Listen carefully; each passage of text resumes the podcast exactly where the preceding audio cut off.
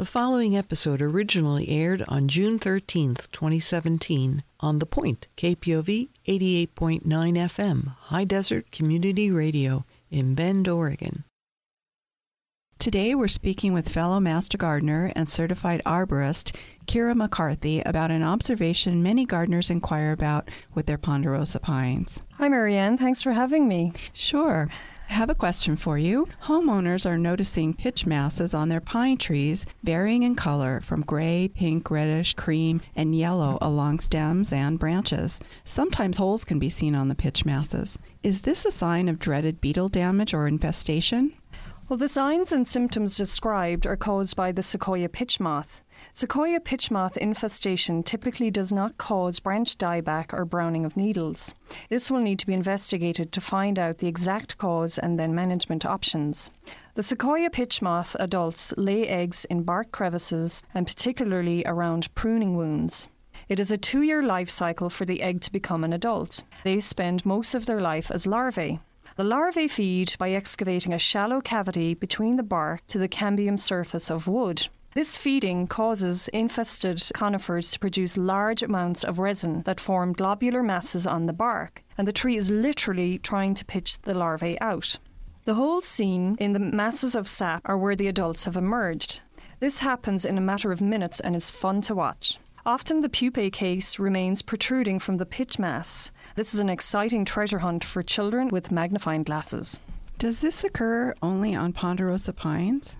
Well, we see it here mostly on ponderosa pines because of the percentage of them in the area, but we also see them on Austrian lodgepole, Scotch, and Vanderwolf limber pines. The Sequoia pitch moth's range occurs from California north through British Columbia.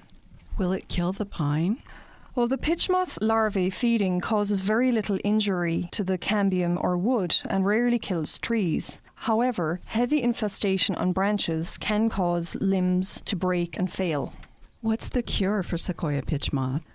Well, like anything, prevention is better than cure. The sequoia pitch moth flies from May to September. The best thing we can do to prevent an infestation is to ensure pine trees are pruned during the dormant season, when it is to the advantage of the tree and the disadvantage of the moth.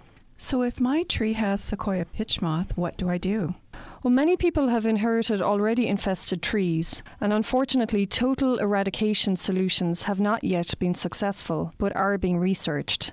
There are a couple of options available to help. One is installing a pheromone trap in the tree. The pheromone interrupts the mating cycles by confusing the males and preventing them from finding the females.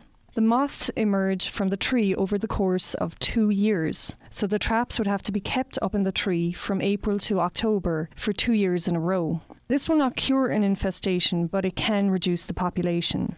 Another option to prevent excessive sap dripping onto patios is to install a mini platform at the base of the canopy to simply catch dripping sap.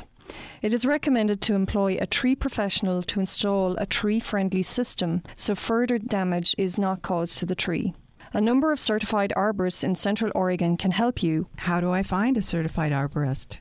You can visit isa arbor.com and click Find an ISA certified arborist. It is important to correctly identify your tree's issues before treatment.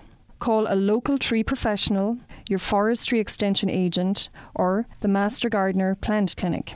For more information about today's topic or any other gardening question you may have, Call the Master Gardeners at 541 548 6088 or visit our website gocomga.com and click on the KPOV tab on the orange bar.